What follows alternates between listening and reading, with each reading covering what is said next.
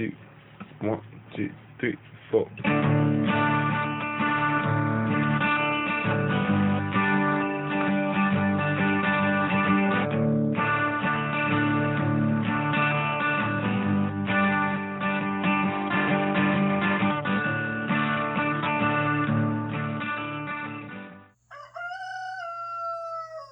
Hey y'all, this is the Southern Fried Witch, and this is episode 56 of season two. And today we are so lucky because I have my Appalachian sister here with me. y'all can hear her cackle. There she is.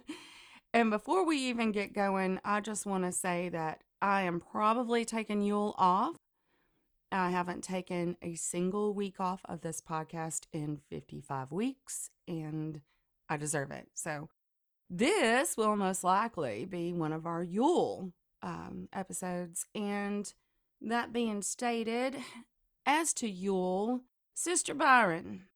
Yeah.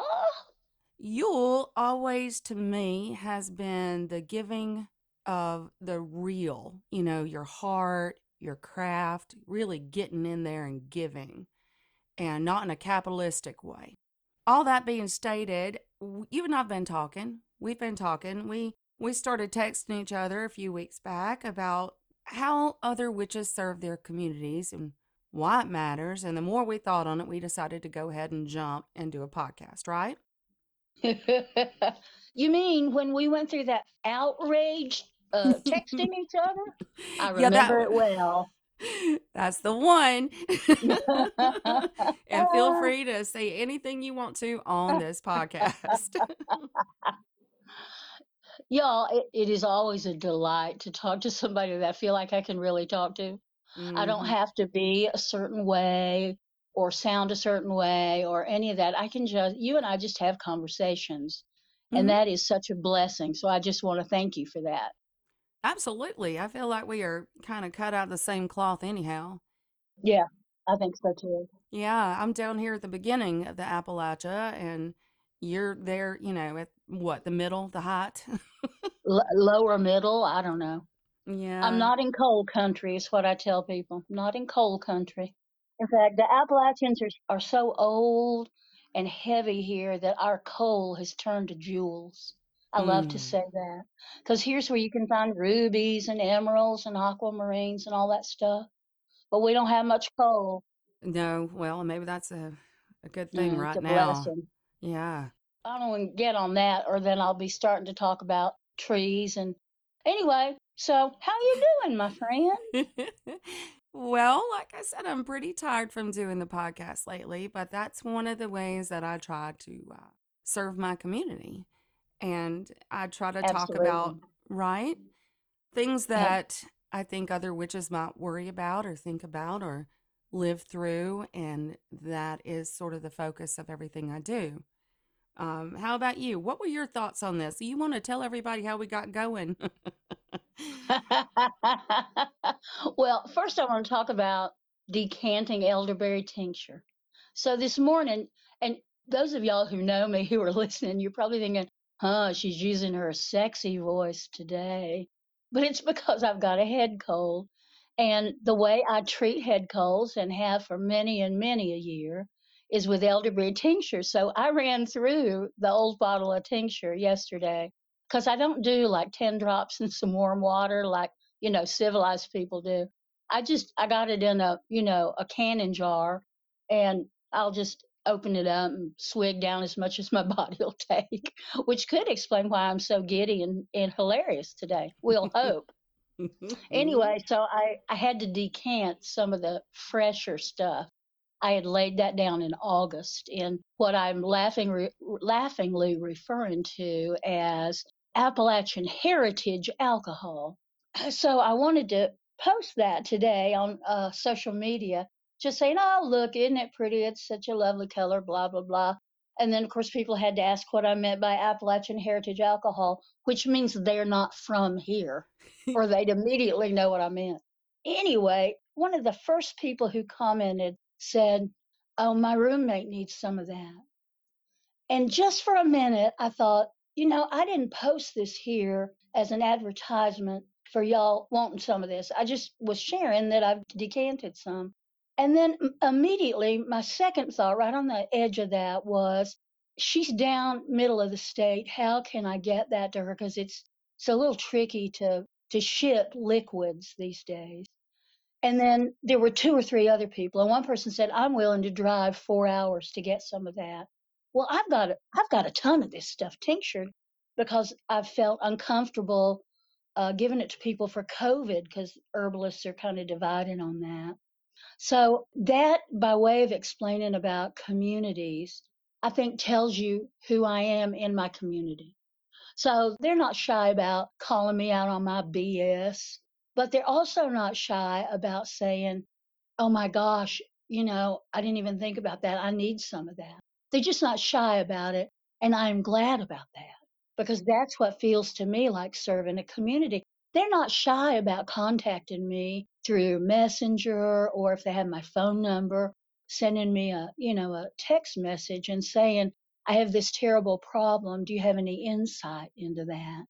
And I, I do a lot of that and I don't resent it or regret it. My only regret really about it is that sometimes I'm just, I'm just too whackdoodle to answer very well or very quickly.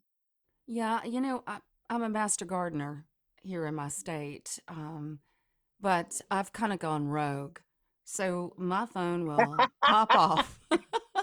I'm a little different, and I don't know. I've uh, they people know to call me now, and it's not in the capacity any longer of uh, being a master gardener. It's um more, you know, okay, so if I really did have to pull this pumpkin, how much of the vine do I need to keep with it to make it go ripe? You know, and just learning how to can and learning how to dry things and all the little tricks of the trade. So I've kind of become, well, the community farmer witch, you know. that is a great way to serve your community. Well, it's critical to teach folks how to grow food again. It's just Yeah. critical. Yeah. Yes. Absolutely. So that's one of the ways Oh, I go, but go ahead. no, I was just I was just getting all kind of soft and gushy thinking about all that stuff. And yeah, and I don't consider myself an herbalist in a traditional sense because if you say to me, I have this illness. What herb do you do you recommend I take? I can't tell you. I can't say to you how much do you weigh, how tall are you, what is your Mm-hmm. life like, so that I give you the right amount of that herb. Because I'm a folklorist herbalist, so I feel a little uncomfortable doing that. But there's things that have worked for me in the past, and frankly, elderberry tincture is one of them. And I Mm-hmm. don't do it the way traditional herbalists do it. And sometimes they get a little ill with me. They go, that that's just impossible. That won't work. And I tell them, well, it does work. I mean, it's worked on me. It's worked on my family. It's worked on an awful lot of people I know. And just because you can't find that in an herbal book doesn't mean it doesn't work that way. And that's been that's been interesting to realize that I'm not wise in the way that Rosemary Gladstar is you know, she is, uh, she's just one of my heroes. But by God, if you got stung by a bee, I can tell you to chew up some plantain and put it on it. Which is exactly what I would do. And so I suppose while you were talking, I was thinking the same thing. That might be what I am. that might be what I am. Because it's an amalgamation of everything I've learned and all my grandma taught me and her my great aunties, you know, all, all two of them, and also all the old farmer lore from around here. And Yeah. it works. And sometimes finding that lore, that folklorist, if you will, in your area, sometimes that matters. Uh, well, I don't know if not, maybe not more, but as much as somebody who's a certified herbalist because they know how this works with your body on this land, in this climate, in ways that, I mean, you just can't get a general statement on. No. And for me, and I know for you too, everything goes back to the land. Everything. So when I walk out my door and I have not planted any motherwort, but I suddenly see that there's three glorious motherwort plants, that tells me something. That I'm gonna need that and I need to harvest what I can of it, tincture it because somebody is going to come and say, I am perimenopausal and these are what my symptoms are. and I'm going to hand them a jug of motherwort tincture and I'm going to say, drink this. Here's how I have drunk it and it helped me and how Mm-hmm. others have done it. And you may find you need to back off that a little bit, and that's okay too, but your body will let you know when it's had enough. You know what? I don't know if it's okay for me to go off road here, and if there's any reason you don't want um, to answer to any of this, that's fine. But I wanted to tell you that I was researching. I know you're always open with me. You love it. You love it. Oh my God, we're in the four by fours. We're off road. We're about to get your feet dirty. So I was researching and reviewing what I've, I've got a friend just starting off in the craft. She's been writing the column Witchish on my pod, uh, not my podcast, my website. yes, yes. Sweet woman, also running a wonderful journal that's based on farming. And she's been really honest and open about her experience. So she wanted to know where to find good witchy books. And of course, I shared yours. Oh, that's sweet. Yeah, well, I mean, they mattered to me. So, and I went in, Thank you. was reading a damn review, and there was somebody, it was some witch who was upset that they felt that they thought they were getting something about farming and found out it was a, a, a small micro farm. oh, bless them. That must have been seasons of a magical life. So the word magical didn't clue them in. I don't think so. And you know that I'm on a micro farm. I don't know if you knew that or not. I'm 1.29 do. acre. hmm And I'm also a teaching farm for my community because I can do almost everything that big farms do on a small scale and affordable for a small family. And uh, Yes. I was just so shocked by that. But, you know, as both of us are small, I, I would call us farmers. Both of us are those small, you know, farmer minded folk that Yeah, grow our yeah. own food. Um, I just think that we also, you know, we weave ourselves into the folklore, don't we, my sister Byron? is that what it is we're doing? I guess it is, isn't it? That's just so funny because I don't ever read reviews of my books, ever. When my first book came out, I read a review. The subtitle is a helpful and entertaining or interesting or whatever primer on Appalachian folk magic. And somebody said, "Well, I didn't find it very interesting," and I and I wanted to respond with, "Well, did you find it entertaining?" Because you know, either one of those is good for me. And that was the last review I read of anything.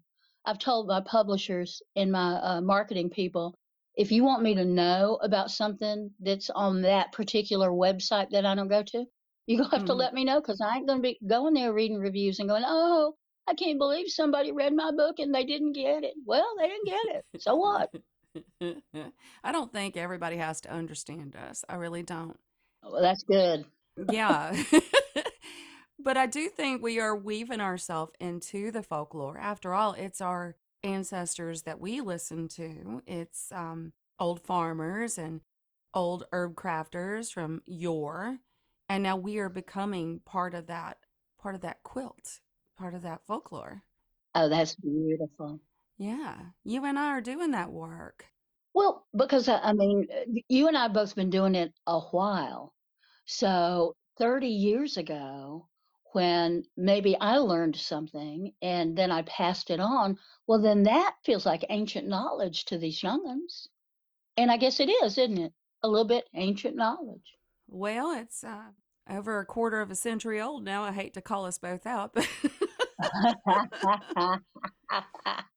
well, I've had people complain about what I do and say, well, you can't do that if you're not Christian, which I'm not, and I never was. I'm not somebody who was a, in the Baptist church when I was a kid and then left it. I've never been baptized, um, and my family was unchurched. Now, I went to church with a lot of people, different times, and with my grandmother a lot. And I also I went to a Lutheran elementary school, so I, I had my religion training, but I'm not Christian. And there are people who there've been several people, and I'm not going to call their names, who have called me out and said, "Well, you can't do this if you're not Christian." And I tell them, "Well, you should have told me that 60 years ago before I started doing it successfully." yeah, I think you should be grandmother Den.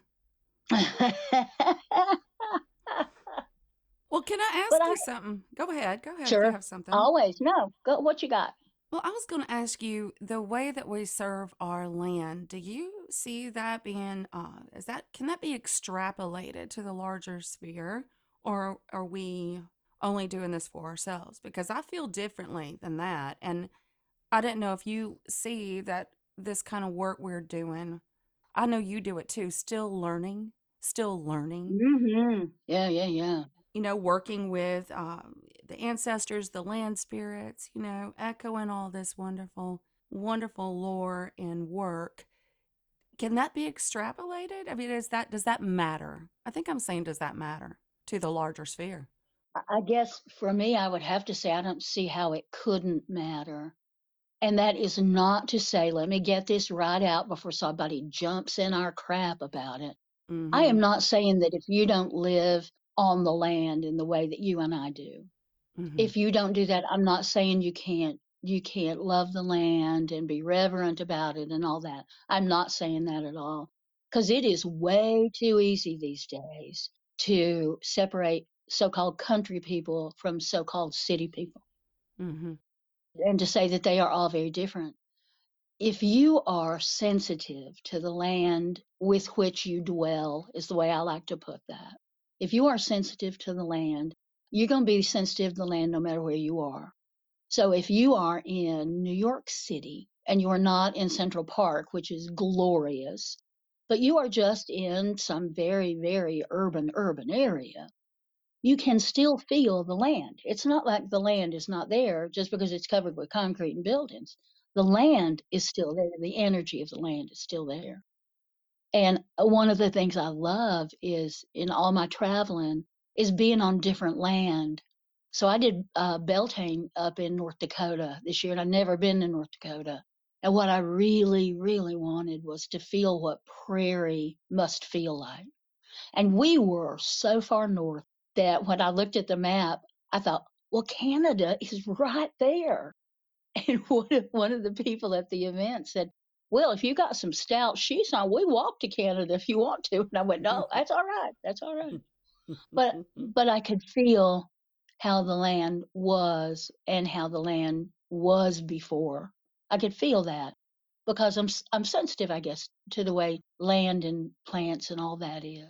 And then I I had this weird experience in New York where they they asked me to do a plant walk, and I said, well, I'm not even in the same zone as y'all are. I'm not going to know those plants.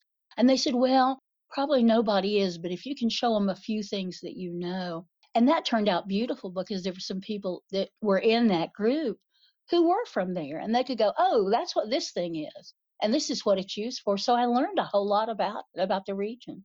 Well, I think I don't, I can't say for you. I think I can guess though, Byron. I don't know if you're like me about this, but I really do practice from the root up. Oh I'm yeah. not, Oh, oh right? I, hell yeah. it's the only way I know how to go because I really do. I feel that we need to practice from where we stand Mm-hmm. and Mm-hmm. honor the land from where we we are working. Yes. And th- that means a lot of the time, you know, I grow my own a lot of uh, spell work. Anything that I need, I'm going to grow it um, or get it from down the road. And you won't see me using something that came from, um, I mean, not that I wouldn't love it, but you won't see me using something that came from England or India. But that has to do, yeah, go on. Y- No, you go ahead. What's it I was just going to say that has to do with my practice being so root bound. Wherever I am, I'll, I'll, I'll shoot a little root down for a minute and really try to Mm-hmm. um, become part of that place. Um, because to me, that's more respectful. I can feel it, uh, magically speaking, that thump Mm-hmm. coming out of that earth. Yep. And Yep. that's how I work. But I don't know if you were the same on that. I reckon you might be. Yes, I mean, I I absolutely am, which is why it was funny back to North Dakota. I did that same thing, that kind of sink it, sink in the root, and I could feel heavy galloping animals.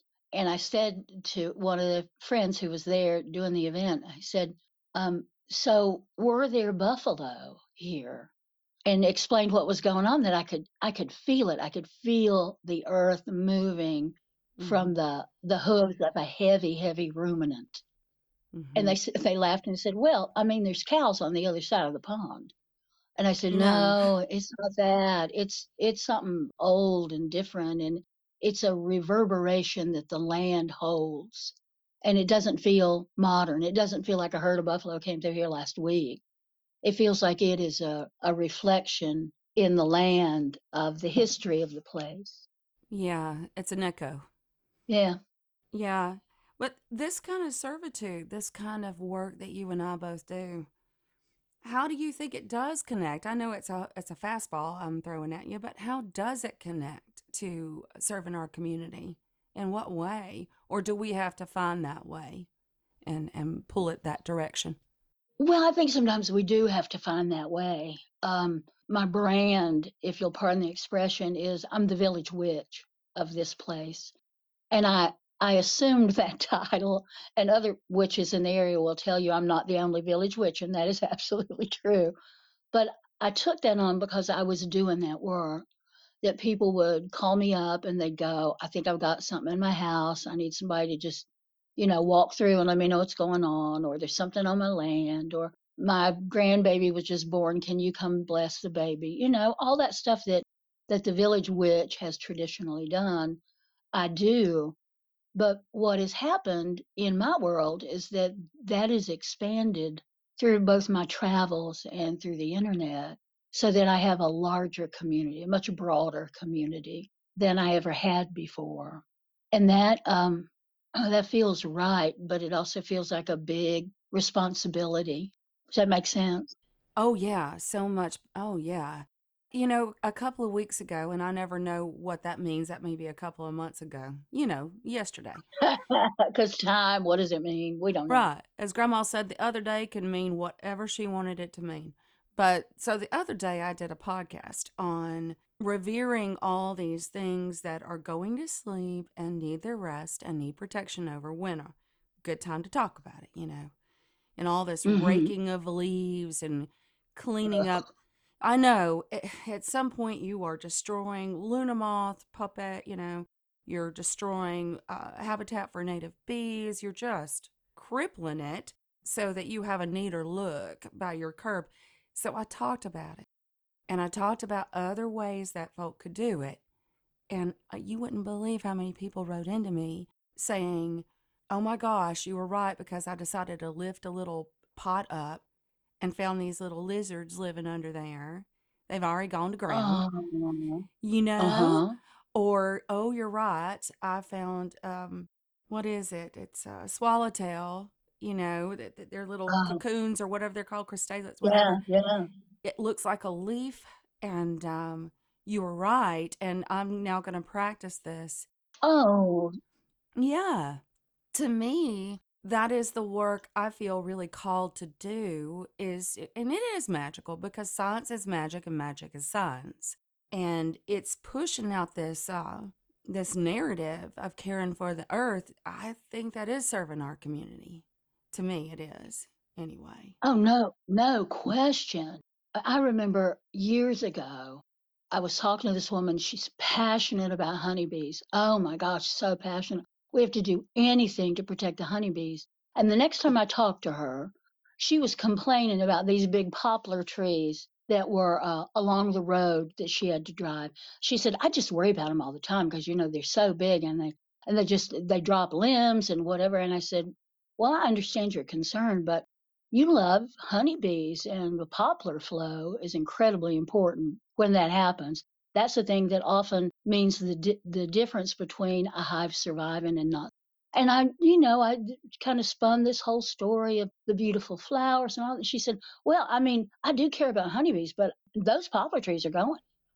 So Oh. there's this weird kind of disconnect for Mm. some people that, well, I mean, I care about the environment, you understand, but and then whatever whatever the but is that's attached to that, that there's something that inconveniences them or Mhm. warps their sense of their own self worth. I don't I don't know what it is, but you know, if somebody told me that and I'd express my love for honeybees, I would go, you know, I didn't know that. That that is a really good and helpful thing to know. But and I don't think I've actually talked to this woman since, but I feel confident she took down this poplar trees. And nobody could talk her out of I, I tell you what, let me tell you one, two, three things right now because I feel fired up. let me share. I'm not telling, I'm sharing. it. That the first thing is I love honeybees too.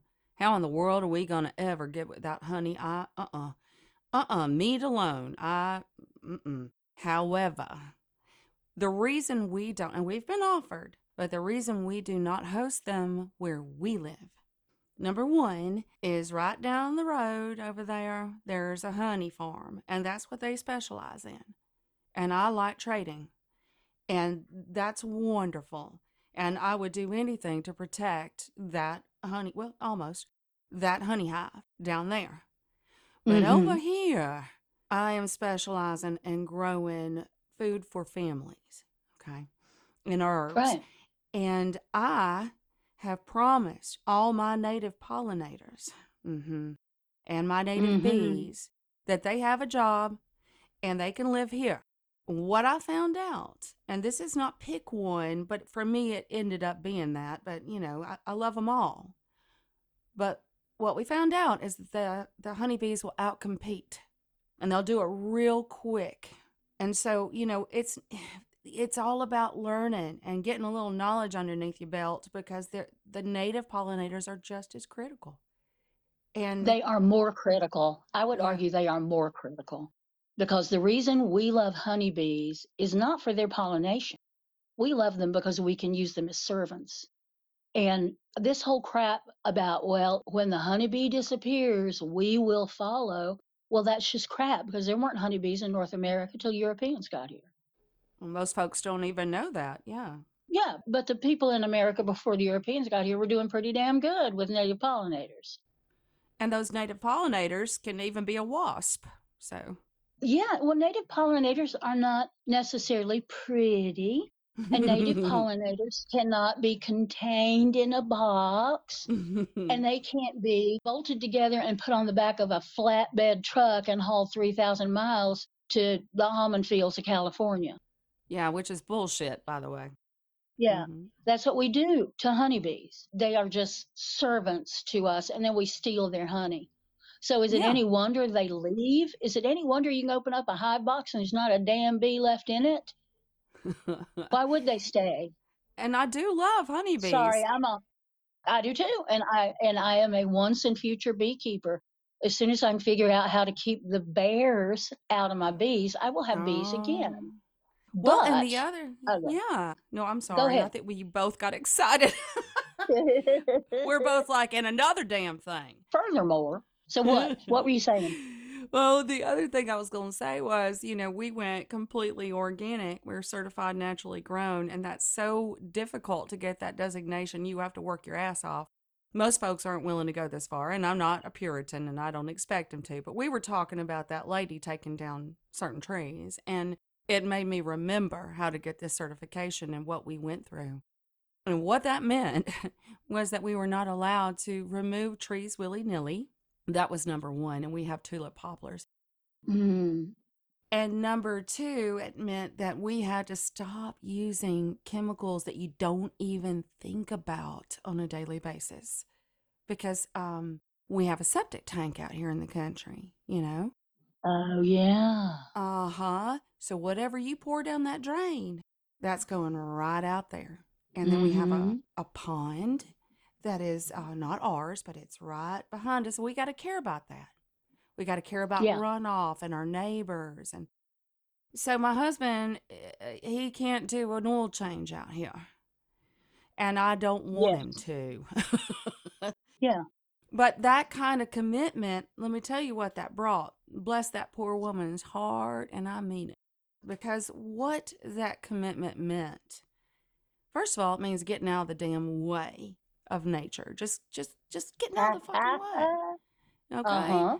And second of all, what it meant was we had somebody from the local university come out here, and we have more varieties of pollinators, more varieties of lizards, toads, frogs, um, turtles than anyone has seen anywhere else within about a two hour margin. we're becoming a habitat. Because you are you are not killing them. I'm not. And guess what crazy shit, excuse my language, happens when you get out of the way? I want you to guess what happens. The land heals. Oh, so yes, sister, yes, and the ancestors and the land spirits sing. But also, guess what mm-hmm. else? Everything balances out. Yes. We got a king snake back on this land recently, and I'm telling you, that woman can stay. Um, hmm the, our copperhead population pushed off to the periphery because of that king snake. Um, the DeKay snakes were able to come back, which is food for our rat snakes. And yes, they make me holler and scream, but we will not kill them. we will not kill them when we find them in a chicken house. And it just means that everybody balanced out. So, sister, that kind of work, it is a commitment. It is a, um, damn, if it ain't nearly a religion.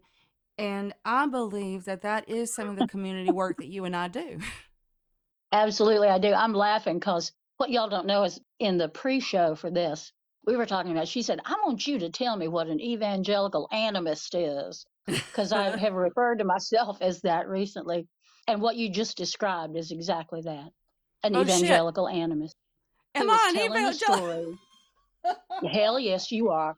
You are an evangelical now. I've pronounced that.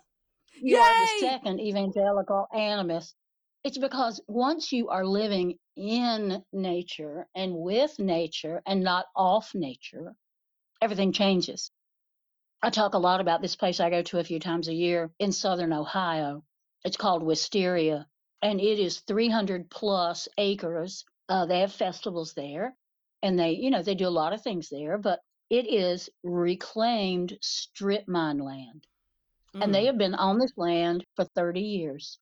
And being on this land, you feel it healing itself and healing you. And so mhm, the more you are healed, the more you add to healing of the land. And the more land heals, the more it adds to the healing of the people on it. And it is a feedback, it is a gloriously healthy feedback loop because mhm, someone had the foresight to say, I'm going to buy up all this land.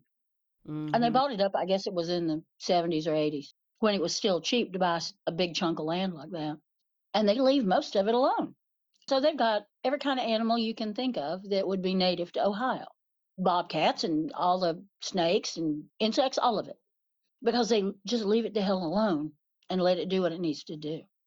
And I think if you live within that kind of a thing for long enough, you, uh, I get now why it's called evangelical because you got to preach. You, That's right. you want to preach. You do want to preach and you want to tell people, I know it feels like this is the thing to do because you have always done it this way.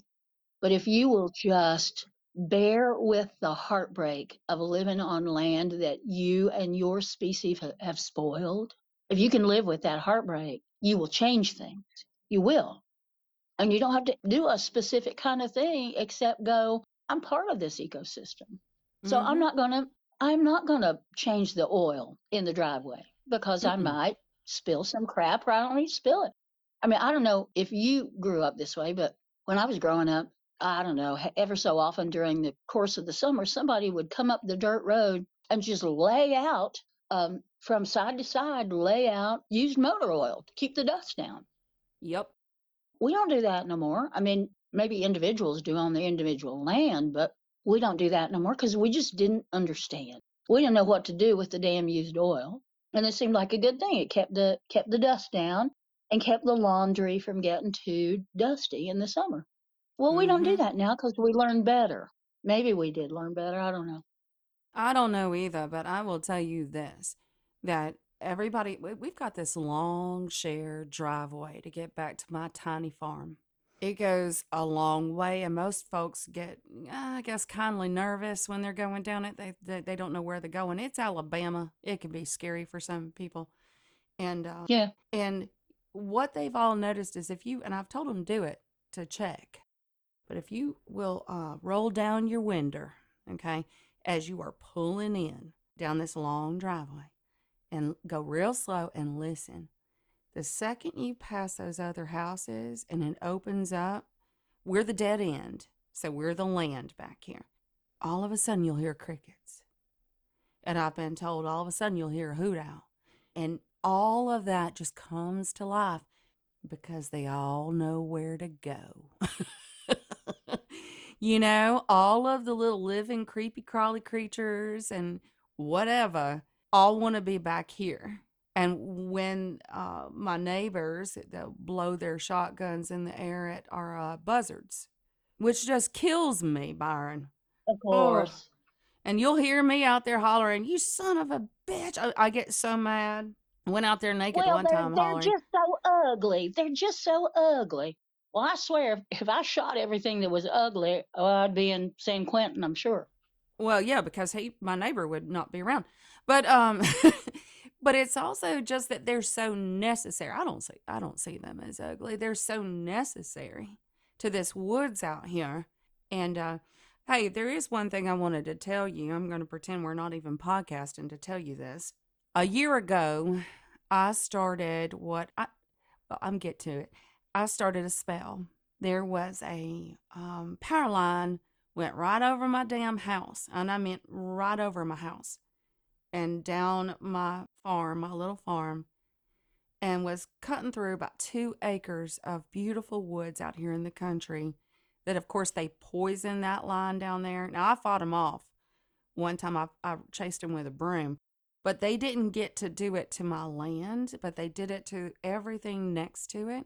And I started a spell and I put a little footwork behind it and I dedicated a year of my life to make that son of a bitch go away because it could go right down the highway.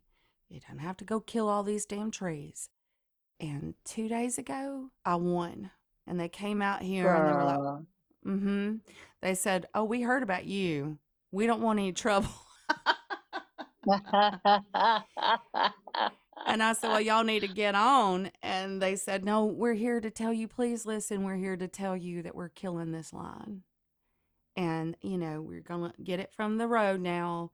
And all, I'm tearing up because all this woods is going to heal two acres of a power line yes. trail.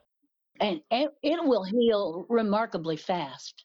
Yeah. And all the deer that live over there. And it just, it was a win.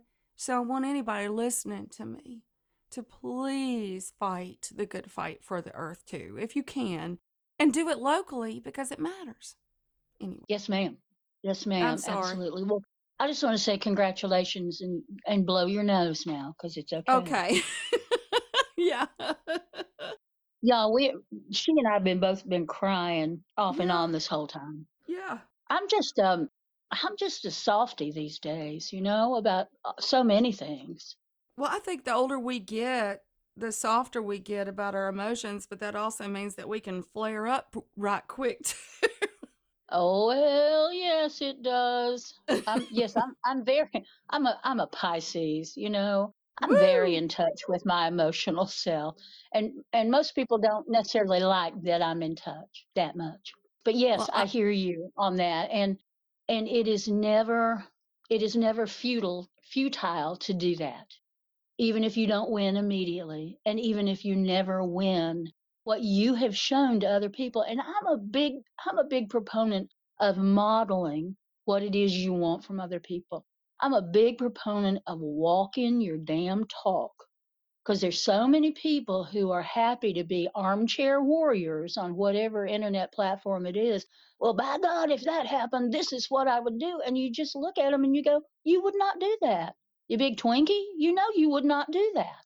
So what you are doing is showing people not only you are not only are you modeling a way to go about it, but you're modeling that it can be successful. And that's huge. That's terribly important for that just little single person on the ground who sees a problem and wants to fix it. well, Byron, I call it slow crafting, like slow food or slow uh, fashion. Um, slow craft is worth doing. A long, planned out, organized. Go ahead. Yeah. Oh yeah, no, no. I was just going to say slow craft. So many things are a dish you best serve cold. So take the time you need to set everything up so that you can have as much success as is possible given whatever the task at hand is. But take your time. I mean, and I'm a quick person. Somebody, some people today piss me off on social media, and uh, I asked first, does anybody know these people? I mean, really know them, not know of them. Of the 5,000 people and the 6,000 people that follow me on Facebook, any of y'all know these people? Because I want to meet them. I want to talk to them. Mm-hmm. But also, I went ahead and hexed them. Well, yeah, I licked my thumb and just did it. because you and I are a little bit more pragmatic than to always just be love and light. Thank you very Yes, much. ma'am. We got a lot of tools in our tool basket. well, and Grandma didn't raise no fool. So, you know, sometimes you got to balance out a few things. And by the way, Yes. go ahead. Yes, Go ahead. I don't know go ahead. want to say I'm just agreeing with you.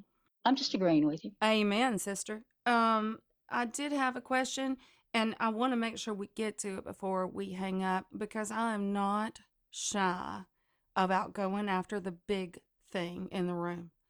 I think that that's how we don't get what we need in this life is to be afraid, Yes, ma'am. not afraid of shit. So go I ahead. think of it as, as the turd in the punch bowl. Can we just talk about that thing floating in there? Because I'd love to have some of that delicious punch, but there's a big old turd floating in there with the ice ring. Sorry, I'm gonna pee my pants. It's quite an I'm a- image, isn't it? Quite an image. I'm of a certain age. You can't make me laugh that hard. Uh, Woo! All right. What's what's your turd? What's your elephant? Yes, um, yes, um. Well, it's not my turd, but I see it, and um, I don't know quite how to pull it together to to bring it up to you. But I will say this: I have seen recently, folks. Um, well, let's be more honest. I wrote to you the other day, and I said, "How the hell are you gonna be a witch and not be pagan?" And I was confused, and I thought that it was about. I thought it was about my age. I thought, okay, I'm a grandma now, and I've gotten out of touch, and I don't understand something, and uh, I'm not I'm not being cool or you know uh, trendy. What is it I got to learn now? Because you know I'm willing to learn, but I can't find an answer that's satisfying my brain. So um, I'm going for it. Go and I want to say right up front, all of that could be true. That you are old and out of touch. Yeah. I, I think that about myself all the time. It's like, oh, well, you just you don't understand this because you know you're old. But some Yeah. things are just not. They are inexplicable. There, there's your big Yeah. word for the day. Inexplicable. yeah. It that is really tricky for me, and I'm gonna answer that as best I can.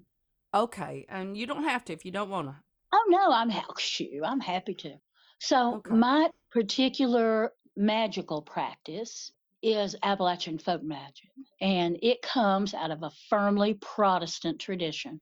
Mhm. Uh, the the some of the traditional practitioners they go right to the Bible and they read a verse. And my grandfather, who could stop a flow of blood, he read the verse in Ezekiel. That's what he did. So that being said, I will say that the way I practice this particular kind of folk magic is that it's all moving energy. And it's not about me as a vessel for the Holy Spirit or me just, you know, satisfying the desire of a greater power. It's me moving energy around from the planet. So, in that sense, it is not, for me, a religion. But I am, in addition to being an evangelical animist, I'm also a pagan. And that is very much my spiritual worldview tied in to the cycle of the agricultural year. So that's that's who I am. That's what I do. So I celebrate solstices, equinoxes, cross quarter days, all because not because some book that was written by some author in 1985 has influenced me, but because I live on the land and I feel when the land is, is shifting. So right now the land has shifted to winter here. And there will be people who will argue me to the damn ground. It's not winter until December the 20th or 21st when the solstice happens. Well, I'm telling you, pe- people back in the day did not look at the almanac and go, oh, it's winter now. They went out and they smelled the air and they looked at the plants and looked at the Mm. animals and they went, yep, everything's gone to bed now. So it's winter. Mm. So, uh, so I guess I'm coming down very Pisces. I know I'm coming down on both sides of that. I think it can be argued that you can do magical work without bringing the spiritual component into it necessarily. But I always have the land spirits with me, and I always have my ancestors with me. So just because I don't start a working by praying to any of those people doesn't mean they're not involved. So how's that? Am I right on the fence? Is that yeah. good? Right on the Yeah. fence. And I think that sometimes when I don't understand something, it's just, you know, because of the way I work, I can't even imagine anything outside of it, you know? Yeah. I, I Well, just, and and the thing we were specifically talking about was somebody who said they were an atheist. Now, I will ask people, so are you a theist? So do you believe in spirit folk and and divines as I refer to them? And some people are not. They follow the cycle of the seasons and they are bound into the spirit of the land and the ancestors and all of that. They don't necessarily have a pantheon of divinities that they worship. But I think right now, being an atheist is cool for a lot of pagan people. And of course, they're not pagan people if they're atheists, are they? So I think it's just, it's a little bit of a shocker, especially for hmm people our age who came up with paganism is an earth-based religion. And and also, let me just say this before we run out of time. People will argue about any goddamn thing, anything. Yeah. And so if you say, how could you possibly be an atheist and still practice magic? Well, somebody will chew your ass about that, and somebody will come in and chew their ass for chewing your ass. And then a third group is going to come in and change the subject and chew everybody's ass. Because Oh that's the God. nature of where we are right now. Yeah, that's really too damn bad though. It is Because bad. I I want to learn. I do. I want to learn, and I don't think I'll learn if somebody hollers at my face. So, um, you know. Isn't that funny? Isn't that funny? I tend to uh-huh. not be uh, listening if you're yelling at me or calling me names. I get called names sometimes, and I just think, is that how you want to just go on in the world? So you call me an ugly name, and then you just move on. So you have Yeah. uh, essentially cut me off, and I mean, really, I don't care. But it just doesn't seem like a good way to go forward, does it? Well, when I'm trying to talk to somebody from the other side of the fence, I I do try to, well, meet them in the middle with their language, you know? And, Oh, uh, yeah, me too. Me too. you know, you and I are both educated. You know that I'm an English professor, and I have taught in the past, I've taught uh, the art of persuasion Mm-hmm. for an argument of paper for some sweet soul. And what I always tell them is, you know, go look at Martin Luther King Jr. and his letter from the Mm. Birmingham jail because he calls them brother and he doesn't scream, you know? Uh-uh, because nobody can hear you if you are. I was in Atlanta, gosh, six years ago, I guess. And I had, my light was green and I was making a U turn to go back the other way. Somebody had turned right on red and almost hit me. And I hit the horn and flipped him off and kept going because that's what I do. Well, that, that feller followed me because I was going to the post office. That feller followed me the whole, he, he got right up on my bumper and by God, he wanted to show how mad he was. So I pull in at the post office because I've got to mail a book to somebody. And he gets out of his van and boy, he is, why did you do that? blah?" And I am slowly sneaking back to the back of my car because I got a big old shillelagh back there, a big Belfast shillelagh. And I'm gonna start by busting out his uh his lights, and then we'll get to I'm gonna get to him. But first, so the whole time I'm saying he's yelling, yelling, yelling, and I I finally just stopped and I said, I just I'm just I'm from North Carolina, and honestly, we don't we don't treat our our elders like this up there. Is there something hmm wrong with you? Are you have you had a bad day? So my whole point was to talk him down so I could bust his ass with that damn shillelagh. But in talking him down, I heard that Thanksgiving was coming and his wife had left him and he wasn't going to see his Oh, young'uns oh. and he he'd had a hard day at work and all this stuff. By the end of it, he was crying like a baby. And he said, Nobody has listened to me tell this story. They just won't listen. They just tell me to suck it up. And I said, Well, do you need a place to come for Thanksgiving?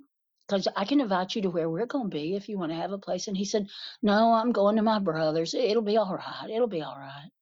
I said, Well, you need to know that you are going through a hard patch. And, and I hear that you are working through that the best way you can. And he said, Thank you, ma'am. And I'm so sorry. I'm so sorry. So that's the difference between me getting the shillelagh out of the back of the car and starting with the damn headlights versus Yeah. actually listening to him and talking in a calm voice so that he could be heard. Because half the time, it's just because people aren't being heard that they got to yell. You know, you reminded me, and I don't know if it even applies to this situation, but I'm going to just keep on going. And, and it's that, um, you know, my mother was very problematic in my life, and we're not cool. Mm. But she did, you know, don't you hate it when somebody said something good once and you got to quote them all the time? Um, she said, yes. But you know, I've got to quote her on it and uh, give her what her due is on that one. And she said, So you're coming up to uh, a green light and it's green, you can go. All right, you're within full rights to go. And you look over to your right and you see a semi truck is just blazing at you. Don't look like it's got time to stop, but you're right. Do you go? Little lessons for the kiddies. go Yeah. ahead. Would you rather be right or would you rather live to have some Thanksgiving? Mm-hmm. Yeah. Yep. Yep. Well, I and that it. that's part of that. Part of that is the benefit of our age that we've been through a lot of different things. And so we may tend to be able to be a little more, I don't know, forgiving, compassionate, grace filled. How about that for a couple of Southern women? Grace filled. I was Ooh, grace we, filled about that. oh, I like that. I'm gonna steal it. I tell I'm you what, when the it. damn when the damn animists start talking about the concept of grace, that's when the Baptists need to get very, very nervous. You know, I'm very good friends with Pastor Adam. I don't know if you ever listened to that uh, interview I did with him. Did you? Mm-mm. Uh-uh, I did not. I'll find them. Sister, you gotta you gotta listen to that one. You really do. But Pastor Adam is my friend, and he has just been healing for me in so many ways. And I remember when we first started talking before I interviewed him, I said, Don't you try to convert me. And he laughed and he said, I think you're doing really good work where you are. I wouldn't do that. but it was a conversation I felt like needed to happen, and a lot of folks didn't like I did it. Um, but to me, if there's somebody on the other side of the line willing to listen and willing to talk, well, I guess that's grace filled, right? That's exactly right. And there are there's so many people who were so abused by Christianity, especially in the South. We run into people like that all the time. I was not abused by Christianity because I wasn't a Christian. And no, Baptist minister got me off in the blackberries and diddled with me and none of that. I didn't have any of that. So maybe I am I don't know, more forgiving or more willing to listen but and I don't know. It's uh, because it's not about me. It's about change that's happening all over the world, and how we all are going to have to. We're going to have to ride with it. Figure out how we ride with it. Yeah. And I think it's okay for witches to be friends with people like my friend who are willing to try to learn. Oh gosh, yes, You know, the more he learned, the more he was intrigued, actually. I had to push him yeah. back once and say, hey, you stay where you are. You are doing good work. Um, you know, we need people in every spot that it uh, can do any kind of influence to make things better. But on that note, and so that we can wrap it down, sister, yes. what is our final statement on this, on how witches serve their community and why that matters? Is there anything that you might want to throw out there to the world on that one? Yes, that there are a lot of people that are celebrity witches and celebrity pagans. And it may be that they are serving a particular kind of community. But if you are looking, if you are looking for somebody that you can be mentored to, who can really show you how to walk their talk, you might want to look local. And I know that's hard because you can't believe anybody local is going to be like you. But you might want to look local and look hard and see if you can find somebody who is serving their community and loving their community even when their community is a bunch of assholes. Mm-hmm. I agree with that. And I, I think, you know, more power to them. But celebrity witches, I, I don't know. I worry about folks coming to the craft and not getting that, you know, sustaining meal. That Yeah. real, you know, the, the thing that gives you the grounding to become an elder in your community one day. And Yeah. without those kind of roots, I think we fly in the wind a little bit and there's an opportunity lost. We do, and and there are so many people out there who the very basics of craft are lost to them because they think it's all about the tchotchkes. It's all about, you know, I've got to have this color robe and this particular set of books and whatever. When really what it's about is practice, practice, practice, hmm practice. Yeah, I suspect it's about love too, but oh lordy, that will get me in trouble if I start talking about love. People will say, "Oh, you're one of those white lighters." Ugh. No, you're not. You are just like me when it comes down to it. I will do Bane work if it needs to be done. I mean, I'm a farmer and I know that sometimes hard things need to be done. yeah, for the health and security of everyone. Yes, exactly. And sometimes you got to take out the trash and or burn it, whatever you got to get ah. done. You know?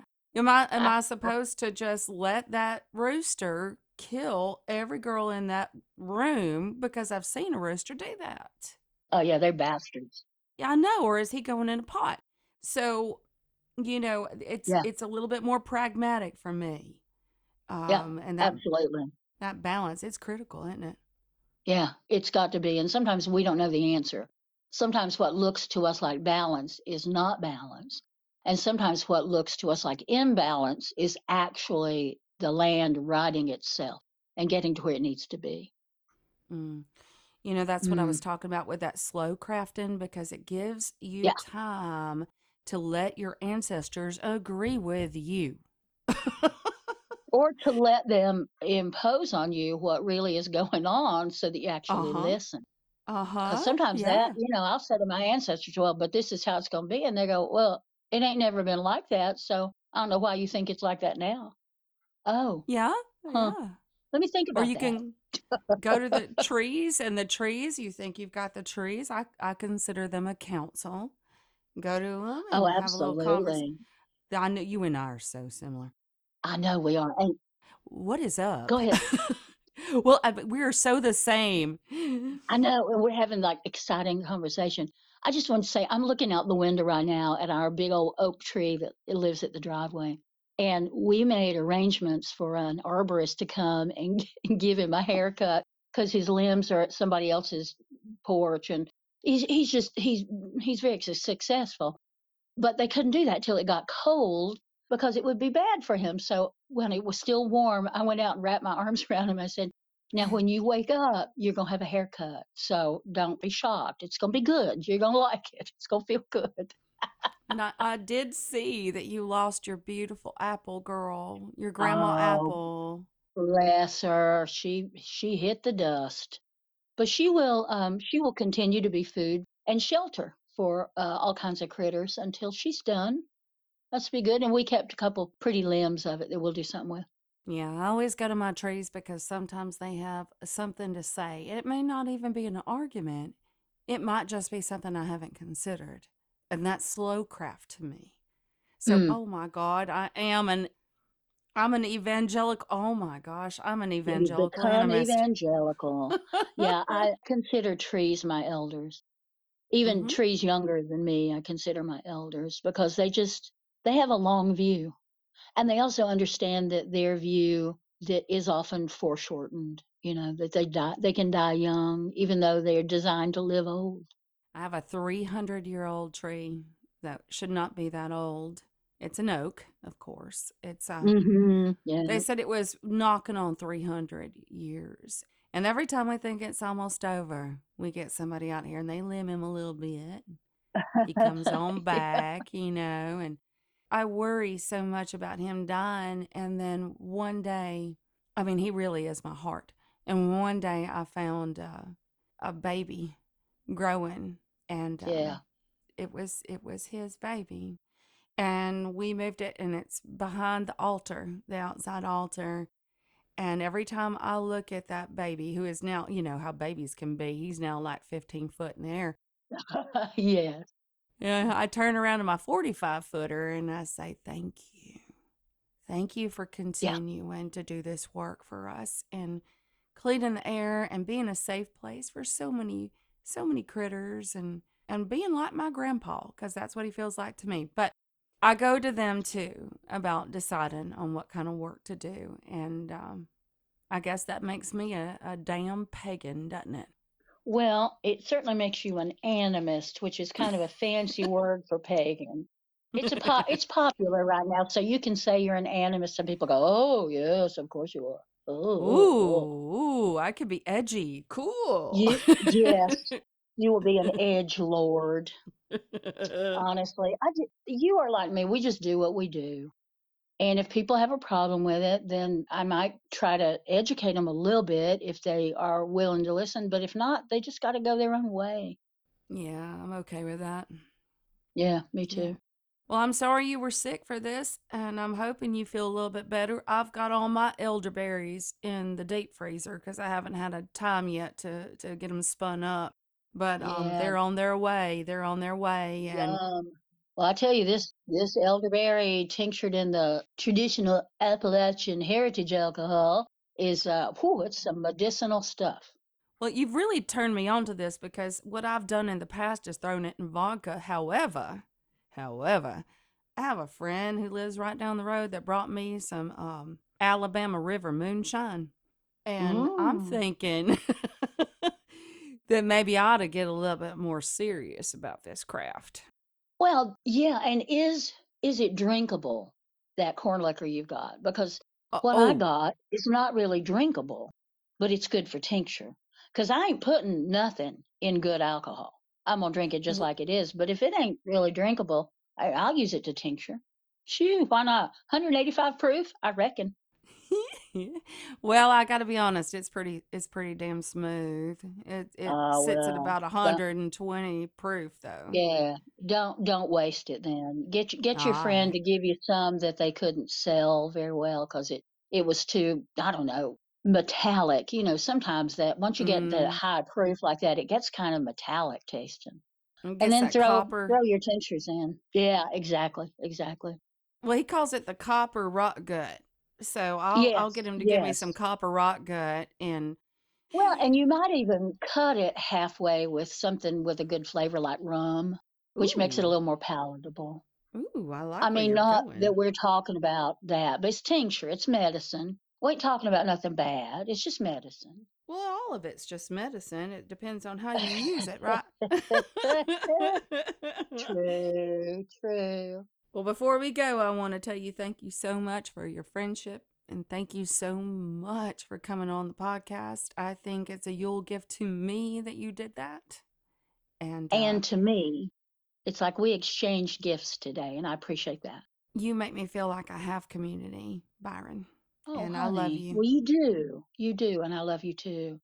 And I I love having the support of you because what we do is hard sometimes. I mean, sometimes it's gloriously easy, but sometimes it's real hard. It sure as hell sometimes is, but and like I told my husband the other day, I got to keep going. He said, "You look tired," and I said, "It's the best work I've ever done." Yeah, but get get some rest. Now is the time. Get as much rest as you can for the next six weeks. I'm going to take that damn podcast day. I'm so scared about taking that podcast day off, but it's okay. I've put in a year and over. I can take one day. So, Honey, run a best of, oof, best of Southern yeah. Fried, and pick out one that you like and do that. I didn't even think of that. Yeah, that's what we do with Wyrd Mountain Gals sometimes because I'm on the road so damn much. And she'll just run a best of and pick out one she likes and run it again because you're getting a new audience all the time, just like we are. Can you tell everybody where to find you, honey? Uh, Podbean is the best place to go to get us. Uh, Wyrd, W Y R D, Mountain Gals. And then you can find me on Facebook and Insta and uh, Twitter for now. If this has not been an Appalachian goodbye, I don't know one. We started saying goodbye about 14 minutes ago. We started saying, well, now that we're at the very end, well, I love you, girl. I love you too, Byron, and I will talk to you later. You stay on All the, you stay on the recording so I can say bye to you proper. And the rest of y'all, I will talk to you next week. Love you like chicken. Blessed be. Y'all have been listening to the Southern Fried Witch podcast. Come back around next week for a little bit more magic from the deep south.